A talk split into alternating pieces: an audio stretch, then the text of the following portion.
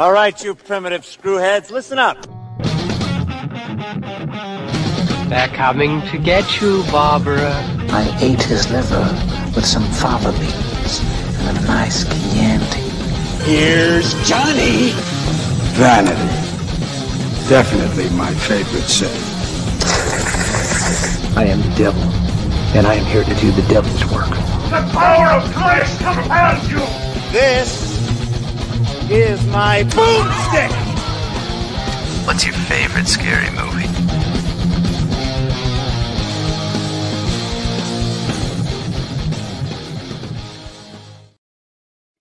Good evening, and welcome to Shiver, a horror movie podcast. We are your hosts. I'm I'm Daniel DeBona. Yes, you are. And I'm David Uyoa. And uh, we are here, as you can see. Uh, Daniel's got his uh, his Bama uh, Christmas hat on. In the playoff, uh, baby. Suck at Florida State. Uh, yeah, do suck at Florida State. uh, on this one, we can agree. Um, um My uh, yeah, my Eagles were nowhere near. Oh uh, uh, yeah, yeah. So, um, anyway, um, we're we had a couple weeks off. Um, I, I couldn't, then you couldn't, then I couldn't, and right. uh, and and now we're back because we both can. Right. Um, because we're here. Because we're here, and so uh, so we've decided to eschew the movies that we were going to do. Instead of pushing them back, we'll just push them far back, and uh, we're going to kickstart our our holiday season here, uh, and we're starting with one that uh, Daniel. This one was um, was your suggestion. So yes. in in a segment that we're going to call "Twas the Night Before Christmas," um, why don't you give us a little bit of background on on on our movie, The Mean One? So The Mean One is one that I, it's a movie that kept popping up, like Amazon and all these places kept suggesting it, especially after like I rented Blood and Honey back in the summer. And it, it, yeah. it just, it kind of, it kind of just, it was always hanging around in the background. So we started kind of looking at, at Christmas movies we could do. And I was like, all right, I've just, I've seen like the, I've seen like stills for this so many times. I have to watch this movie. And the thing about this movie was it was, you know, it was a complete and total crapshoot. We had absolutely no idea what we were getting into it, mm-hmm. what we were getting from it. So here's what's amazing about being a horror fan. When we when you love this genre the way that we love this genre, then you get the the wonderful and awesomeness that comes with these movies that get released that are art. You get Rosemary's Baby, and you uh, you know you get these Ari Aster films, and you get these things where you sit down and you watch it, and you go, "This is cinema," and you love that. But when you love it the way we love it, you occasionally get a movie like The Mean One that is not good. But it is so much fucking fun to watch. Yeah. This movie was everything that Winnie the Pooh, Blood and Honey wished it could have been. Absolutely. This movie leaned hard into the camp.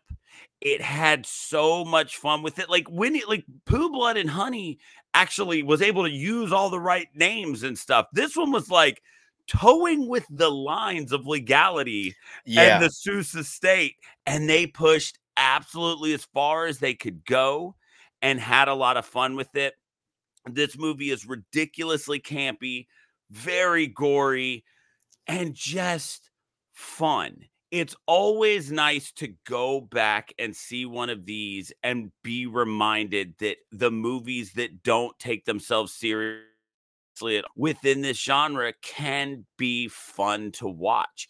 I, I I enjoyed the hell out of watching this. And yeah, no, it is not worthy of a single award. Like, don't even put this thing up for like Razzies. Don't just mainstream. Just don't even acknowledge this thing exists. Everybody leave it the fuck alone. And just just let the people like us, let this thing fall upon us naturally. And and find it and enjoy it the way I did last night. I had a blast watching this. I did too. And, um, you know, when you first suggested it and I saw the poster for it, I thought, this is probably going to be like Winnie the Pooh, Blood and Honey. Yeah, and, I, I was afraid of too. And I thought, you know what? Um, we've committed to this thing. Um, we've done a lot of the good Christmas movies. Um, so, all right, let's let, let, let's do this. And I was so pleasantly surprised. Um, to me, it it it was it was like watching Santa Slay last yeah. year, which I hadn't seen before because I had written it off as just, you know, schlock, right? And and it is, but it's really good schlock. Um, I kept thinking throughout the whole movie that if this movie had even like half of its budget more, if it had like one hundred fifty percent budget, it would have been so much better. Right. Um, and it does lean into its low budget quality. And I think it is better for that. Uh, if this had been done um, on like a uh, like a Violent Night level, I don't know if it would have hit as well. Um, but because it really leaned into that, it, it felt like a sci-fi movie. Yes, it felt like a sci-fi original. Yeah, you know, and, and a lot of that has to do with the fact that it's it's not shot on professional cameras and the lighting isn't the greatest. And, and but it, it, to me, that was part of the magic of this movie. Yeah. Where um, once I was done with it, I kind of regretted not watching this thing with my son. Right, because he, I feel like he really would have enjoyed this. Um, it's it manages to be very funny, despite the fact that I don't know a single one of these actors. Correct. And I go back to that point that we talked about with Talk to Me. Um, why do we keep using the same actors in all these movies? Throw in some of these people here. Now you're going to recognize only one name, and you're not going to recognize the face, which is David Howard Thornton, uh, yep. who is the clown.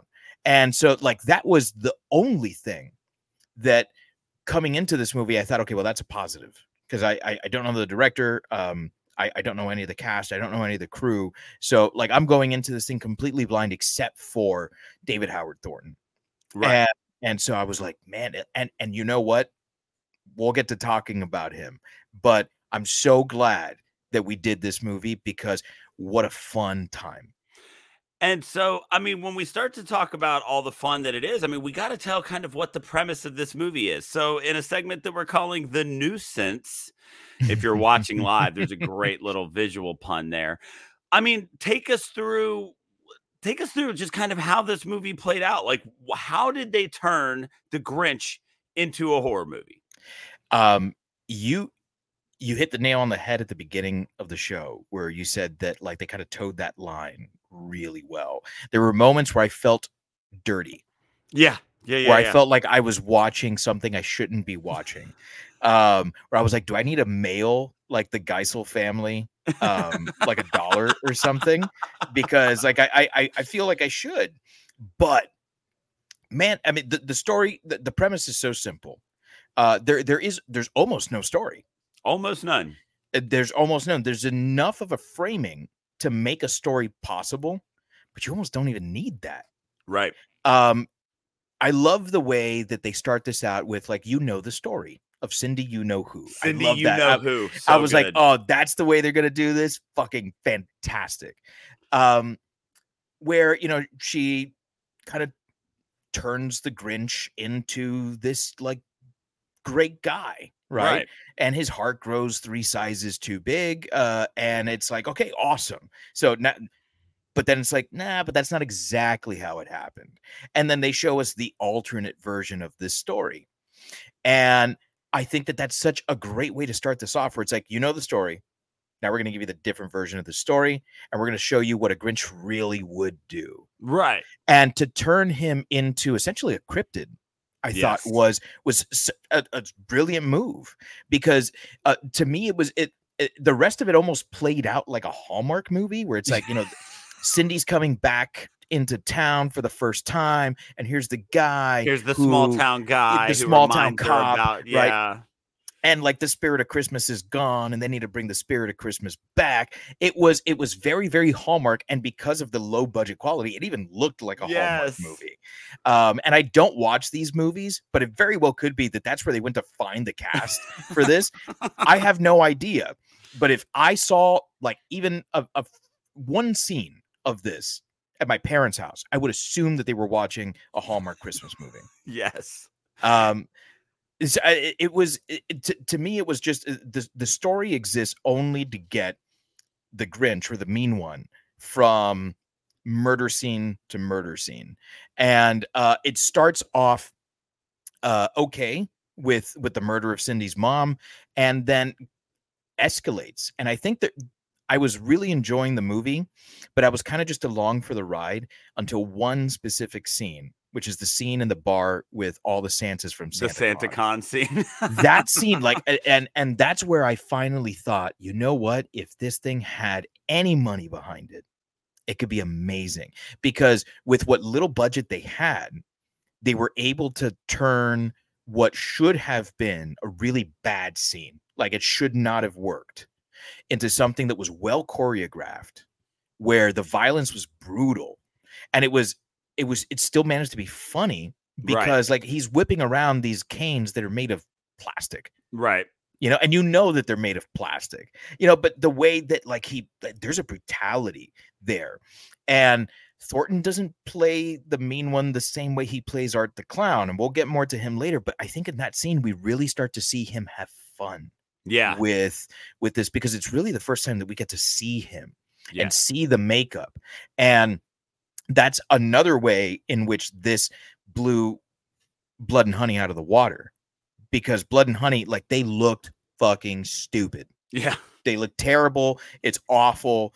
Uh, we've gone on record and said it. It's the worst movie we've ever done on the show. I was expecting that level of production here, and it wasn't. It wasn't at all. Um, so story-wise, it's okay. You know, but it, it to me, it's okay because it's not about the story. It's about the characters that exist here. And every single one of these characters is ripped right out of a Hallmark movie and twisted enough so that it makes sense in this world. And yet it feels like they could also be real Whos from yeah. Whoville, because it, it definitely does have that feel to it. Um, but it's it's also almost like Springfield, where, like, you've got, like, the drunkard who's, like, you know, ah, he's doing, and, and yeah. then it, it, to the me, bumbling sheriff, the bumbling, to me, the bumbling sheriff was, like, the best character here because, like, he feels justified in everything yeah. it is that he does. I loved everything about this movie. The only thing I didn't love was that it was so good that I feel like it was held back by its budget. Yeah, I mean, because this thing was made for six hundred thousand dollars.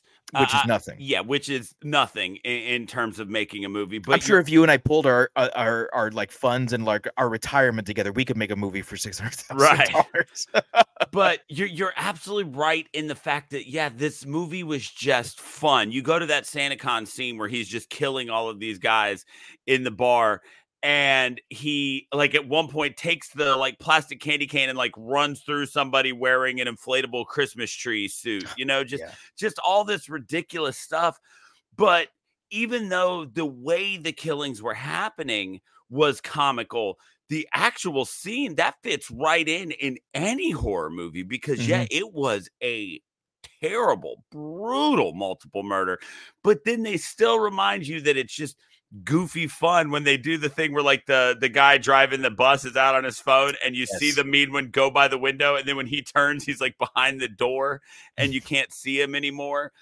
They did so much fun little stuff like that throughout the movie that when you get to the climactic, you know, uh Cindy versus mean one fight at the end, you love the fact that it's so cheesy and corny. Mm. You love the fact that all of her weapons look like somebody just spent forty dollars on a Christmas skin for all of their gear in Call of Duty, right? Like, that's, you, you love that moment because when you, because once you get there, that's the only way that they can keep escalating. Is to make that stuff so ridiculous. What's that? A Christmas ornament? No, it's a grenade that looks like a Christmas ornament.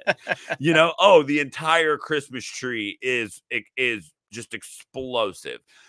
They did so much fun. They just enjoyed themselves, and they they set out to make something that that you watch with your friends, and and you you have some drinks and you laugh, and you're laughing with it.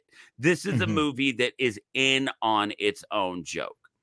You don't have to make fun of this movie because it's making fun of itself constantly. So you're in a position where you're laughing with the movie, and that adds to the the quality of it.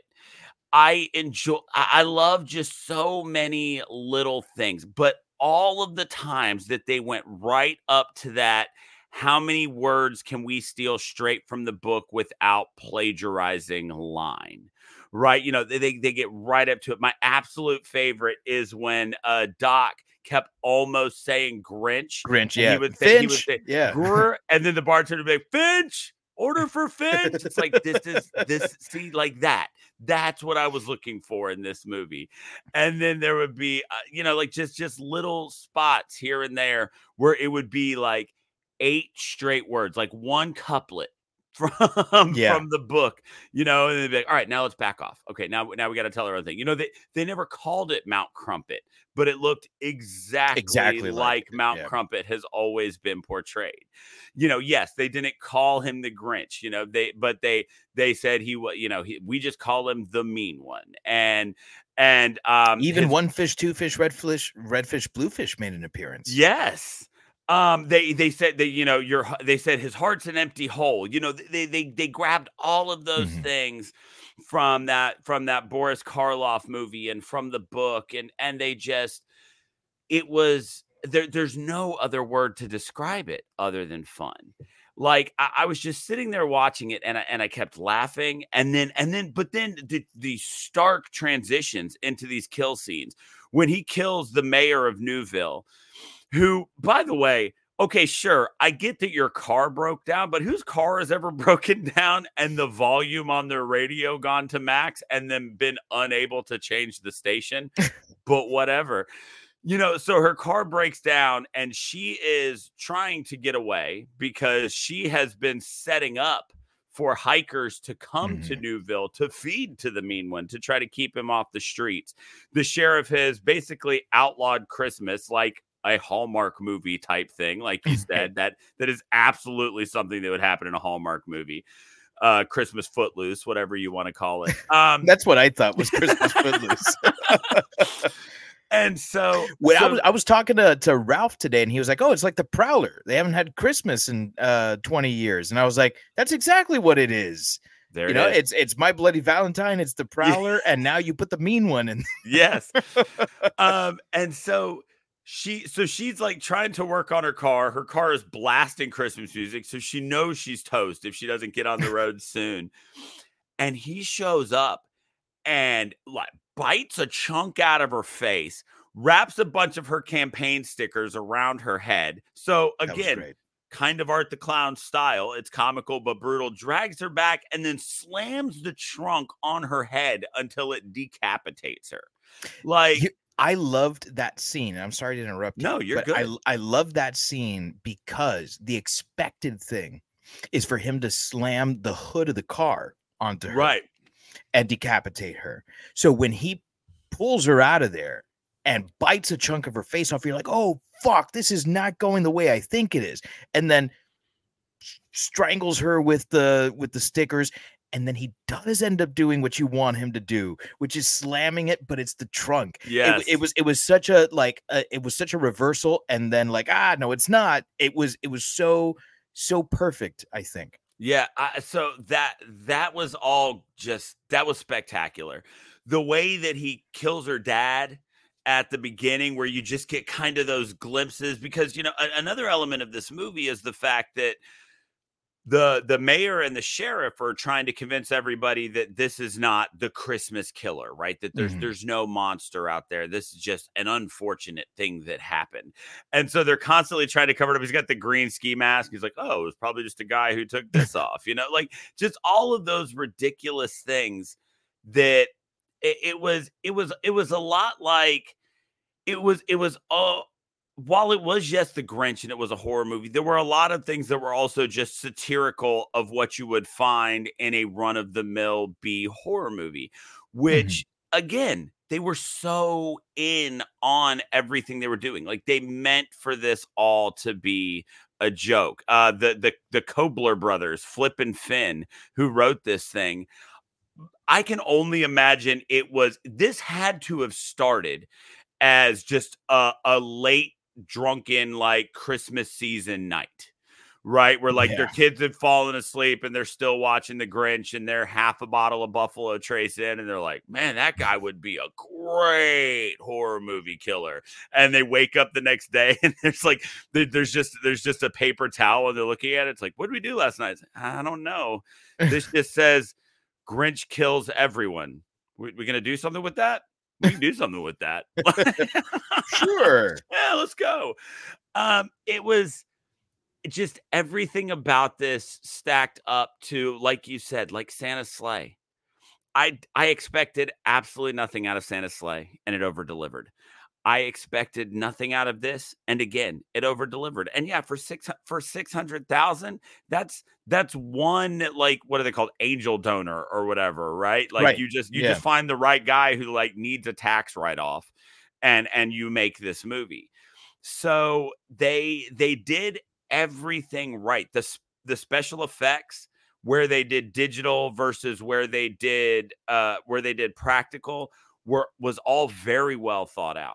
Mm-hmm. They they they didn't overdo either one. They seemed to use just enough C G I that they could that they didn't have to use a huge chunk of their budget on special effects. And but it was the only scenes, when needed.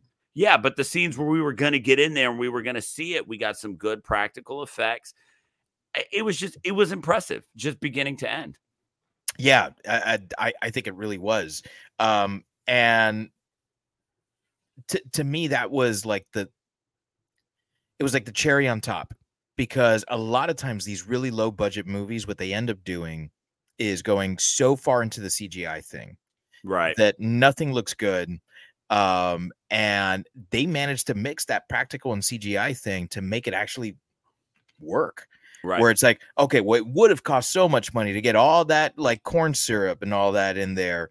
Like, yeah, just use a little splatter. And it, to me, it almost, I mean, there's a lot of work that goes into into C G I stuff, but to me, it it was almost like it was chaos that was happening on screen when when the C G I was happening, and like so, it didn't have to be this like precise looking thing. That's what what they did the uh, the practical effects for.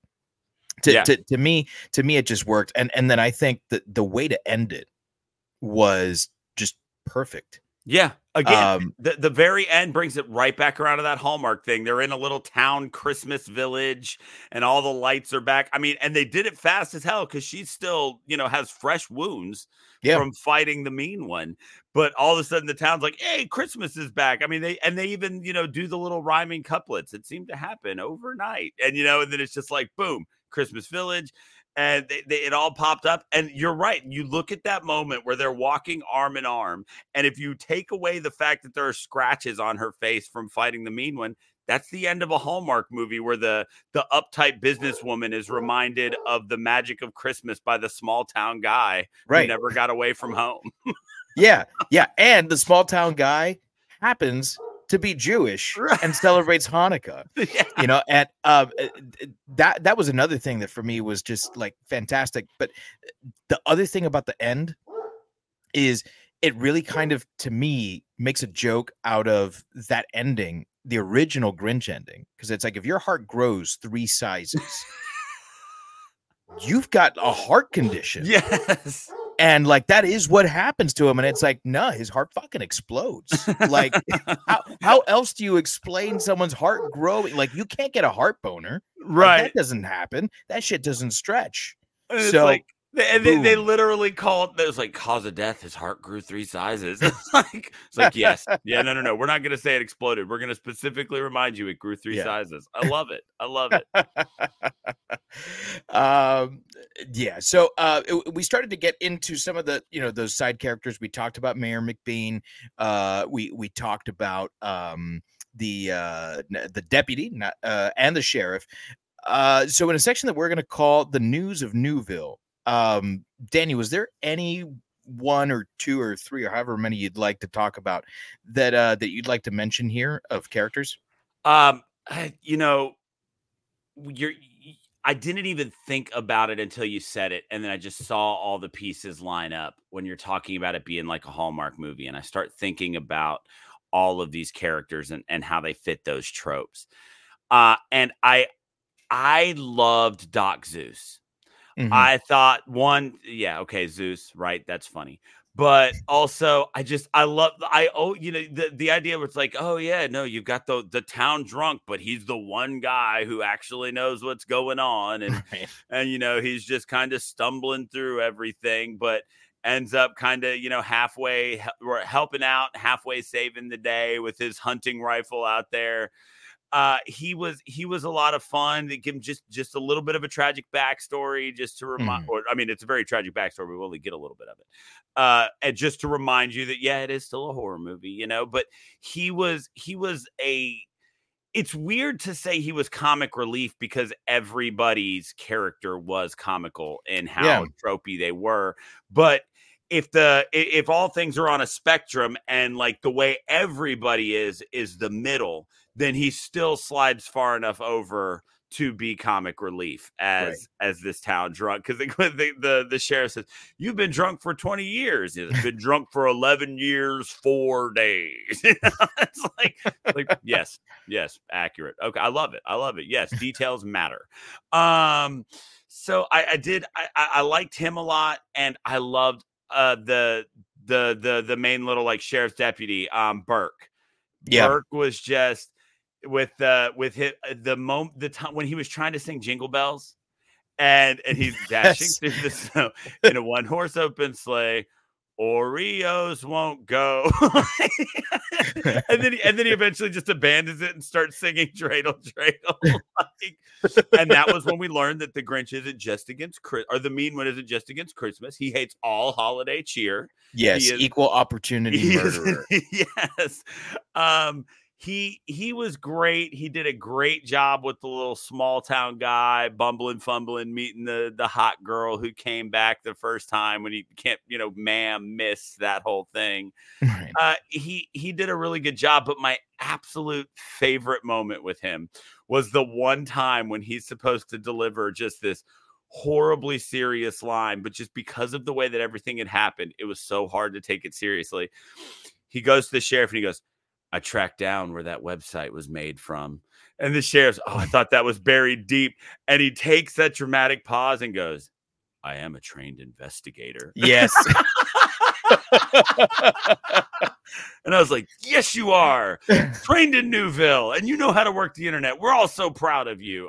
Um, he just, he, he, he did a really good job of being, you know, like I said, just just kind of stumbling, bumbling guy, wannabe hero, guy who reminds everybody what Christmas is about. He really rounded out that whole Hallmark thing that they were after with it. And I did like him a lot. He, he also had, um, aside from the bar scene, my favorite moment in the movie where um, he says that he's happy she forgave him. And she goes, forgave you for what? And he goes, for passing off that store-bought matzo ball soup for homemade. um, I, I am a sucker for matzo ball soup. I absolutely love Jewish food. Um, so uh, just around this time every year, uh, the wife and I will will make latkes. So uh, so it's just about that time. Uh, you know, we we are huge huge into the uh, the Jewish food. So uh, so it, it was nice to see my favorite soup of all time mentioned in a movie. How often do you hear matzo ball soup mentioned in a movie? But then also that he made a joke about it. It was he was great. Um, you did mention my favorite, which was Deputy Chase. Um, or Burke, sorry, Burke. Um, no, his oh, yeah. his name was Chase Mullins. Uh, yeah. So, um, who am I going to talk about here? Um, you know what? Her dad was not in the movie for long, but he was really funny. Yeah, and and to me, there was a chemistry there between her and uh and and her dad, where it it did feel like a like a healthy relationship had been born out of that trauma, unfortunately, um, where like anything that she needed, he was there for. And I really loved that this holiday that had um, been like a, a source of trauma for her, he had found a way to keep it alive for her. Because as as a little kid, um, that's the sort of thing where it's like, okay, well, Christmas is ruined for me now. Right. And dad found a way to keep it fresh for you. Dad found a way to keep it relevant for you.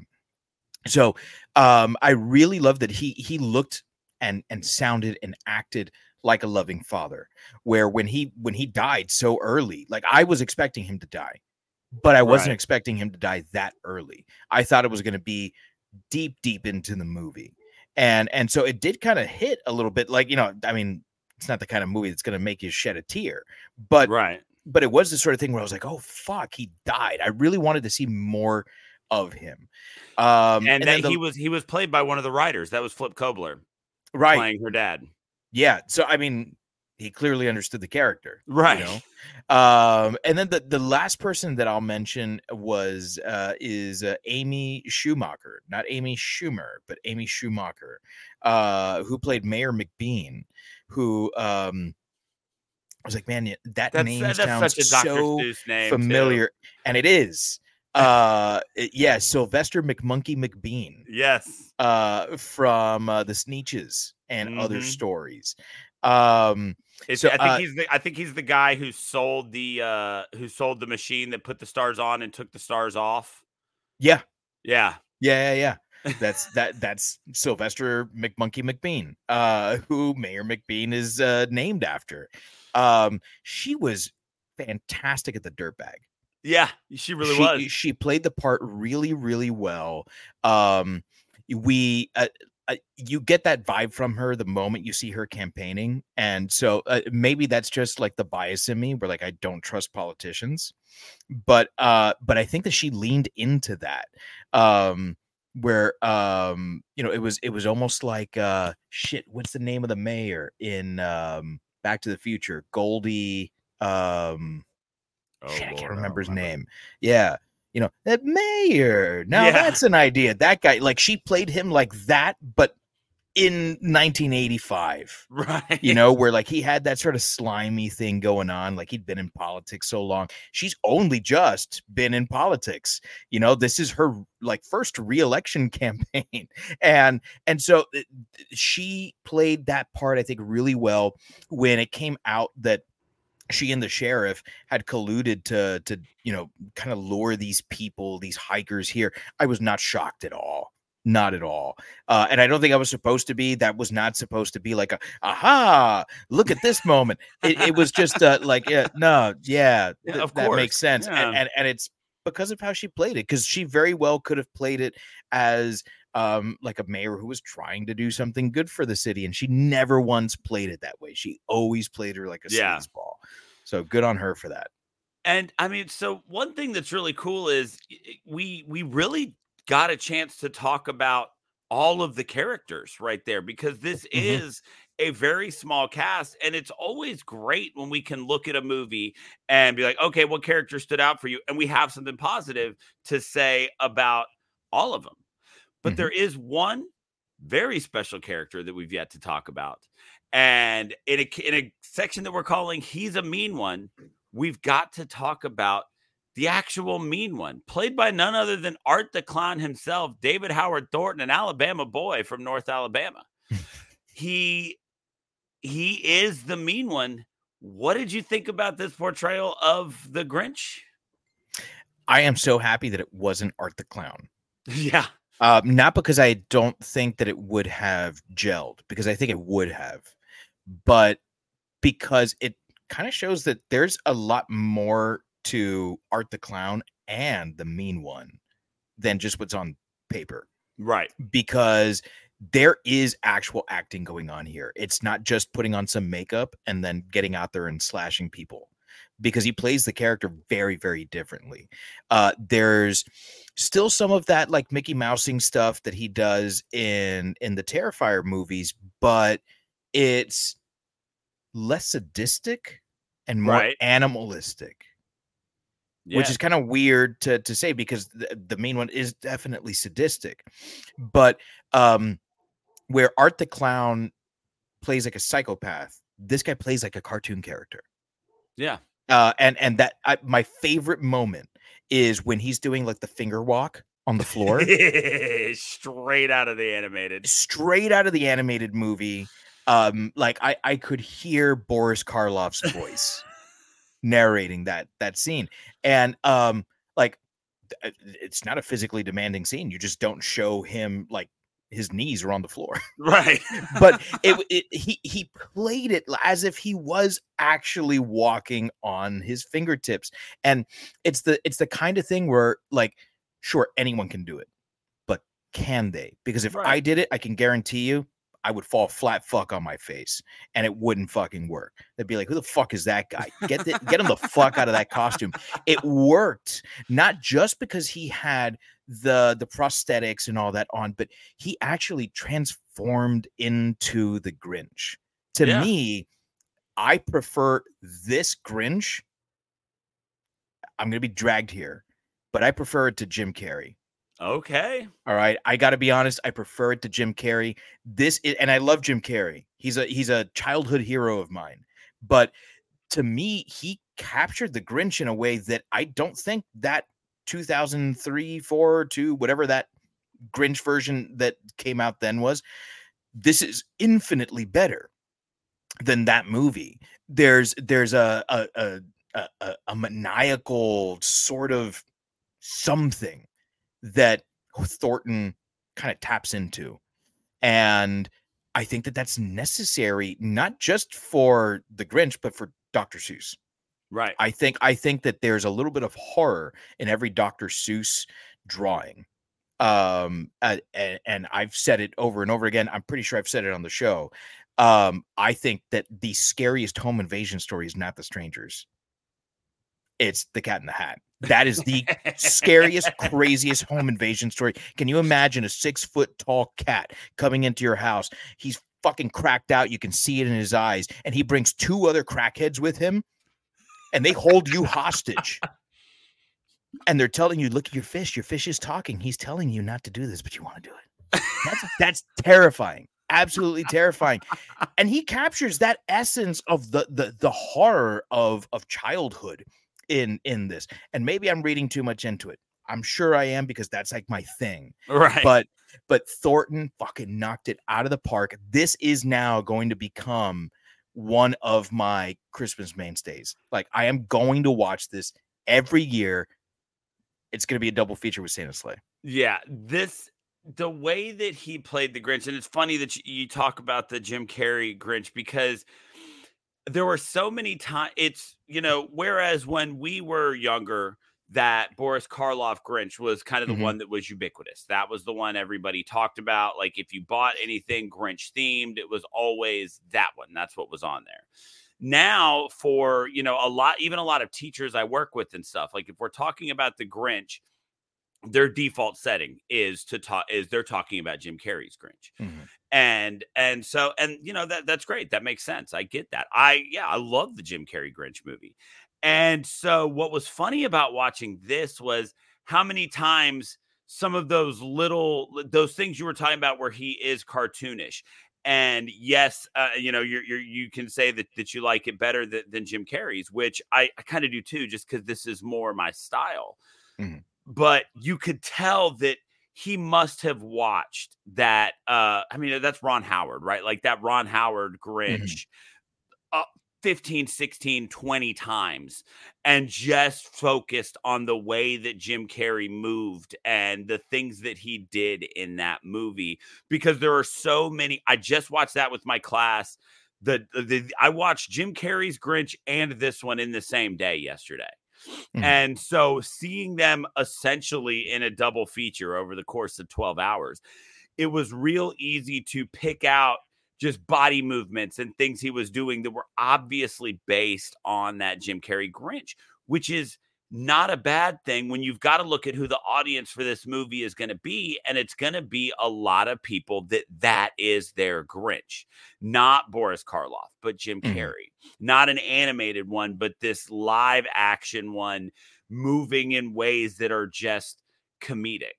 And you could tell he, he studied that and he, but then he, but when you watched him, it wasn't, oh, he's trying to be Jim Carrey. It was, oh, he's just trying to be the Grinch. And mm. that's how the Grinch moves. And even when you go back to the Doctor Seuss book and you see all those times he's standing and, you know, he he does the whole yeah, hand the on his hip on his, thing yeah. with the elbow pointed straight back, like all those things that that people think about Jim Carrey doing. Those are illustrated in that original book. You get the cartoon version of him doing that. We just continue to get evolutions of people making these Grinchy movements their own. And Thornton knocked that out of the park. It was, he didn't just, it would have been easy to, like you said a while back, put the makeup on and then just be a, a movie killer. You know, you, you, he could have, it could have been makeup's on. This is my mask. Now I'm just Jason. Now I'm just Michael mm-hmm. Myers. And he could have just slashed people and we would have watched it and gone, God, this could have been so much fucking better. But they didn't do that. They took it and he was the Grinch as a killer. He walked on his fingertips. He made the big, ridiculous movements as he's swinging stuff around. And, mm-hmm. and he was a cartoon character. And it was amazing. And then in then there, and then he would just, it was like that, that, that switch would flip. And then he would become this killer. Another element of it, you you used the word earlier, cryptid. This idea mm. that, yeah, oh, she gets the blurry photo of him running yeah. by, you know, like he, he she's trying to convince everybody that he's real. He's out there. I've seen him. He killed my mom. You know, it's the it's the horror movie version of those uh, those shirts that say like Bigfoot's real and he tried to suck my dick. You know, like, like she. I didn't make that up. Those, those exist. Yeah. Um, yeah. and uh, so, you know, so yeah, so they make him into like this town cryptid and then they up the ante again. And this motherfucker is taking shells. I mean, just, just slugs to the back mm-hmm. and then turning around and just giving evil looks and running off. They, they, they managed to take those elements and make him superhuman as well, which adds credence to that cryptid theory.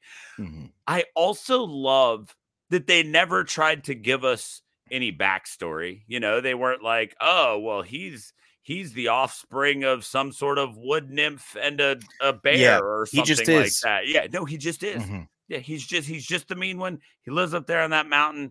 And because you and your mom called him a monster. Now he hates Christmas, you know, like, yeah. and that that's just who he is now.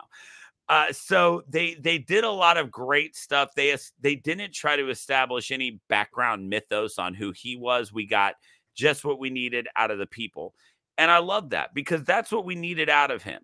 We just needed, we just needed him to be cool. And he was. And I think another thing that's amazing about this is, of that six hundred thousand dollars, I can only assume at least twenty percent of it went into those prosthetics because they looked fantastic. They looked fucking good. Yes. Like the way his face was done up and everything, you could obviously tell he was the Grinch, but they weren't shooting to make him look just like Jim Carrey, which mm. would have been impossible because anybody who's ever read or seen anything about that, there's a large chunk of the, the faces he makes that that's just Jim Carrey's face. Right. So they didn't, They didn't try to recreate that. They were just like, we need him to look like the Grinch and we want it to look good. And they pulled that off in spades. He looked awesome. Um, the, you know, he never really talked, which was cool. We get, we got some growls. Right. You know, I did like grunt. the growling. Yeah. But the, the growling and I mean, just those guttural screams. I, I really, and then when it comes down to just the acting chops of what you can do without talking. At the end, she's sitting over him with the knife and she's about to stab him, realizes he's still wearing the necklace that she gave him uh, twenty years ago and, and drops the Harry Potter line, you know, after all these years. And uh, I was just I was like, I was like, I swear to God, if the one word he says in this whole movie is always. So he um, and so then we get the flashback to that night and we kind we get it from his perspective, which is. She really did kind of warm his heart and maybe mm-hmm. change things in that moment. But then when the mom attacked him and he accidentally killed her, we got to see him freaking out about the fact that Cindy's mom died. And he he gave that in that those couple of seconds, you read it on him. It's like, oh, God, he did not want this to happen. And he is traumatized by it. Then mm-hmm. she calls him a monster. Then we get that one scene where we kind of watch him evolve from whatever it was that he was when she saw him and and gave him the necklace, and his eyes change, and he's just kind of sitting there like gritting his teeth. That could have been super corny. And so, but I think the reason it wasn't is because of how good Thornton is with that yeah. makeup on. There are some people who you compile under layers and layers and layers of prosthetic and makeup, but they're so fucking good under it that it, they still shine through. Ron Perlman is one of those guys. Yeah. You know, like you, you go back to Beauty and the Beast, you go to Hellboy, you go to those things. He always manages to shine through all of that stuff. Jim I was actually Carrey, going to say Doug Jones, but Doug um, Jones. But, yeah, yeah. Doug yeah. Jones. Is, I mean, and that, that's, that's basically all Doug Jones has done. Mm-hmm. Right. I mean, yeah. but, but it's always great. Like, The Shape of Water is a weird fucking movie, but I was still emotionally connected to the fish guy, right? Like, absolutely. You know, and, but, and that's what Thornton was able to give us in this portrayal of the Grinch. In that moment, you got twenty years of, of unprocessed trauma that this guy, that this thing is living through. And that all came through in this one scene that was ten seconds long and could have been amazingly corny. Mm-hmm. And, and it, it happened. And I was like, damn, that was great.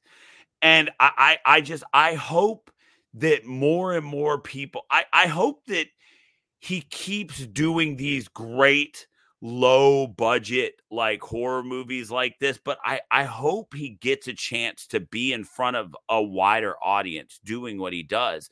Because he has now, I mean, he has now portrayed two iconic characters, and this movie doesn't have the weight that Terrifier has. Right. But this is the type of movie that that is two, three, five years from now, people are going to dig this one up and be like, how did we miss this? How yeah. did this one slip through the cracks? Because this is... This this is a this is a diamond in the rough of of B level Christmas horror movies. It it really is, yeah. Um, and I I agree with that um, because I it's only been a year since this one came out. Yeah, and I'm all I'm already down on myself. Like, how the fuck did I miss this? Yeah, because um, it it really is that good. Um, question: did you like the Illumination Grinch movie? I don't hate the it. The Cumberbatch one? Uh, I, I got nothing against it. Uh, it's just, I don't know. It's I, I the Grinch doesn't have enough edge in it for me. Like mm-hmm. uh, he's like I, I need I need him to be more than just like a little grumpy. You know, like it, I, I like I like this. There's the scene in the Jim Carrey one where he's, where he's just reading the phone book and screaming that he hates them. Like I need I need that I need that level of edge out of my Grinch. And I mean it's fine, but. Uh, you know, he's like at one point out grocery shopping, like in Whoville. Like, no, I want him to hate Whoville just all the time and all of the people in it. So it is what it is. My kids like it. That's, you know, that's their generation of, yeah. of, of the Grinch. Like when my kids say they want to watch the Grinch, that's the one they're talking about wanting to watch is the Illumination. Got you. Got you. All right. All right. Interesting. Um, final segment. Before we go into our ratings, which we haven't discussed yet. Right. uh, in a in a segment that um, Daniel beautifully named Jing Tinglers and Tartinkas, uh, which are uh, gifts, instruments that are gifted in the uh, the original uh, How the Grinch Stole Christmas.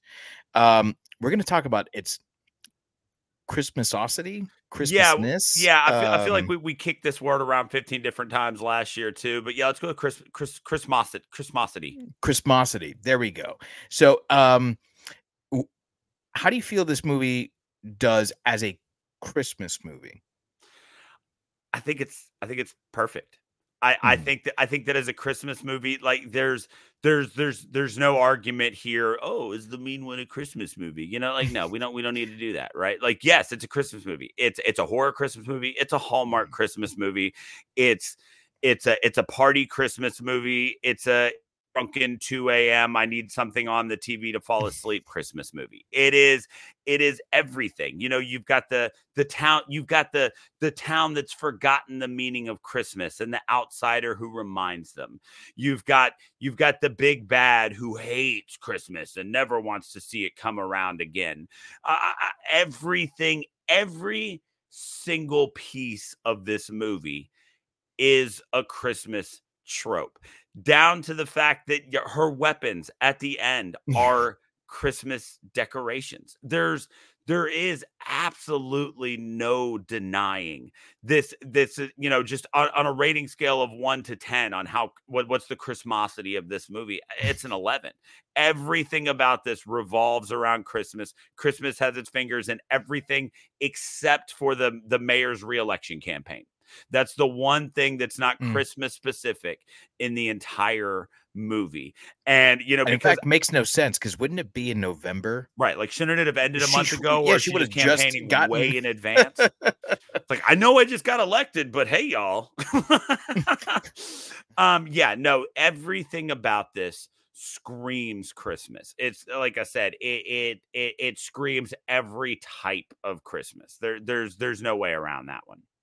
I agree. Uh, it's it's Christmasosity uh, or uh, whatever it was. Um, Christmasity. Th- th- Christmasity is uh, is is is through the roof. Um, that that meter, whatever uh, uh, Christmasity meter there is, like it's it's it's it grew exploded. three sizes. It grew three sizes. It grew and three exploded. sizes. The Christmasity um, meter grew three sizes for this and, movie. And and even when you do the thing that I do, where I always defend. Uh, Die Hard is a Christmas movie. I say that, you know, the the common themes for Christmas movies, it's present here, right? It's a it's about reconnecting with family. Uh, it's it's about moving past, you know, family trauma, family issues. Um, all of that is here, uh, with the added cryptid survival that right. you normally don't see in Christmas movies. Um, there's snow. There's uh there's mountains, there's holly and um and and, uh, and mistletoe and uh, and and there's Hanukkah. Yeah, yeah, yeah. Like I mean, so it's, it's, it's the holiday movie in general. It, it, it to, to me it is it is a holiday spectacular um that that I I think this could bring world peace. I think that if we all could get along the way that uh, that Cindy and Burke do, where they can look past each other's differences and say, hey, you celebrate Christmas, I celebrate Hanukkah. Um, and yet here we are together enjoying a walk through this market. Right. You know, there's there's hope for us yet. Yeah, it, it really it really does just check every single box. Uh, and this is, you know, th- there's, uh, I watched a movie, uh, uh, sometime back in the summer called The Lodge. And that's one that like takes place around Christmas time. But, you know, th- that would be one where the Christmasity meter is just kind of buried because it doesn't go past the fact that it takes place at Christmas time. I did the same thing with, uh, um, back in October, I watched, um, Await Further Instructions. Outside of the fact that it takes place like on Christmas Day, it, it could have been anywhere and it would have happened exactly the same. Because that, that's what I always kind of look at in, in whether or not something is a Christmas movie is could it have could this set of could everything that happened here happen in a completely different month and played out exactly the same? And for this one, no, it couldn't have because the you need the onus of Uh, the catalyst, not onus. You need the catalyst of people listening to Christmas music and putting up the decorations to piss this guy off, to bring him to you. You know, you need those things. He's wearing a damn Santa suit. Like this is, this is definitely a Christmas movie. So yeah, like like I said, definitely grew three sizes that day. Yeah, yeah, and you can disagree and and be wrong. Just be okay with that. um, so, so that that that gets us to the end. right? It, yep. I mean, it, it's time to rate this thing. So if you're new to the show or you just need a quick reminder, we have been gone for a little while. We rate every movie only against itself. We're not looking at how good this movie is in the lexicon of horror movies. We're saying for what they set out to do, how good is this movie? So out of a, so we do every time we do a movie with a unique rating scale that we change every time. So mm-hmm. Dave, out of a possible five candy cane striped shotguns, what do you give The Mean One? Um, I was waffling back and forth on what to give it. Um, I'm going to go really high here. Um, higher than I initially thought. I'm going to go four and a half. Candy cane striped shotguns, because I think that this movie is really, really, really fun. And the only drawback to it is that it is so good that it's better than a B movie, right. But its budget prohibits it from being better than a B movie. So it kind of exists in this weird world where, like, I want it to have a bigger budget because I want the special effects to be better. I want the lighting and the production and everything to be just a little bit better. But then it probably would lose its charm. So I feel like it has to be either a little bit worse or just a little bit better. And it's kind of sitting in this weird place where it's like it either has to be perfect or it has to be more flawed. Right. And it's I, it's a weird place to be. I know exactly kind of the inner turm- or turmoil you're having right now, because that's exactly where I've sat with it. And so I, too, am comfortable going four and a half uh, candy cane striped shotguns, because it is it's it's it's better than a sci-fi original. one hundred percent mm-hmm. It's better than a sci-fi original, but it's shot and looks like a sci-fi movie, uh, a mm-hmm. sci-fi original. So, yeah, I need them to triple the budget and still keep the charm, which might be impossible. Mm-hmm. Or I need them to tone it down and make it to where I'm laughing at the movie. Yes. But then I'm still probably not going to go up to five, right? So this, you're right. There's like this bizarre nebulous space where it's almost like a four point five is a perfect rating for a movie like this. It, it it's like it's in a it's in a it's in some sort of weird movie purgatory where that that last half of a candy cane striped shotgun is always just out of reach. Mm-hmm. Like it can't get it, because then the reality of what this movie is is shattered. And so I it's it's weird, because I'm sitting here thinking, yeah, like it's perfect for what it wanted to be. But I want it to be, I like, I can't give it that last half star because I want it to be a little bit better. Like, I just want a couple tweaks that make it that little bit better.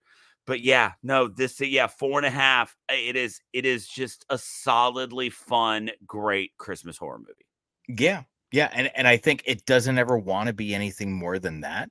And if you want it to be more than that, the problem is not the movie. The problem is you. Right. This is exactly what it is, and it's exactly what it needs to be, and it's exactly what it will be year after year, because it's definitely getting on our T V every oh, year. Oh, yeah. Mine too. Mine too, without a doubt. So there you have it. Yeah. Solidly a four point five, unanimous across the board for The Mean One. Get out and check this thing out. I mean, support the people who made this movie, mm-hmm. uh, because it's just, it's great. It's a lot of fun. Um, if you've enjoyed this, make sure you head over to shiver pod dot com, where you can find links to all of our social media outlets. We are on mm-hmm. Instagram, Facebook, and Twitter. We use Instagram the most. Uh, I've had a couple things kind of break through the static here uh, lately. So if you are new to the show and you're just now listening because of our last Christmas post, that uh that, that went decently viral on Instagram, welcome, we're glad to have you. um mm-hmm. Now the sad news is, as we've talked about, Christmas holiday season scheduling is a bitch when you're yes. a teacher and a parent and you and just you've got family. So there is a strong possibility that this is our last episode of twenty twenty-three. We're not a hundred percent sure yet, but we're pretty sure it might be. So um if you are listening now, You've got the next couple weeks to go back, catch up on anything you've missed. Our mm-hmm. entire back catalog can be found anywhere you get your podcast. If you listen to us on Spotify, Apple Music, any of those apps that allow you to rate, we'd love a five-star rating. We'd love some feedback. Let us know what you think we could do better, what we should do differently, or if you just want to be on the show, because we're always looking for guests. So oh, yeah. get out there, get that done. It is the holiday season. So regardless of what you celebrate, happy everything to you. We're very happy to have all of you as listeners. It's been a great year for Shiver. twenty twenty-three has been really good for us. Uh, our first in-person meetup, twenty twenty-three was a great yeah. year for horror movies. We've met some great people through doing this show.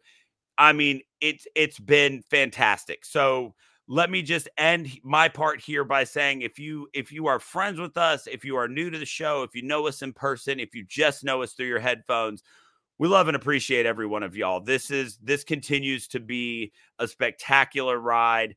There is a bunch of great stuff on deck for twenty twenty-four. I mean, this is the type of thing that's got the steam to keep going. So we hope you guys keep listening. Absolutely. So on behalf of all of us here at Shiver, fright you very much.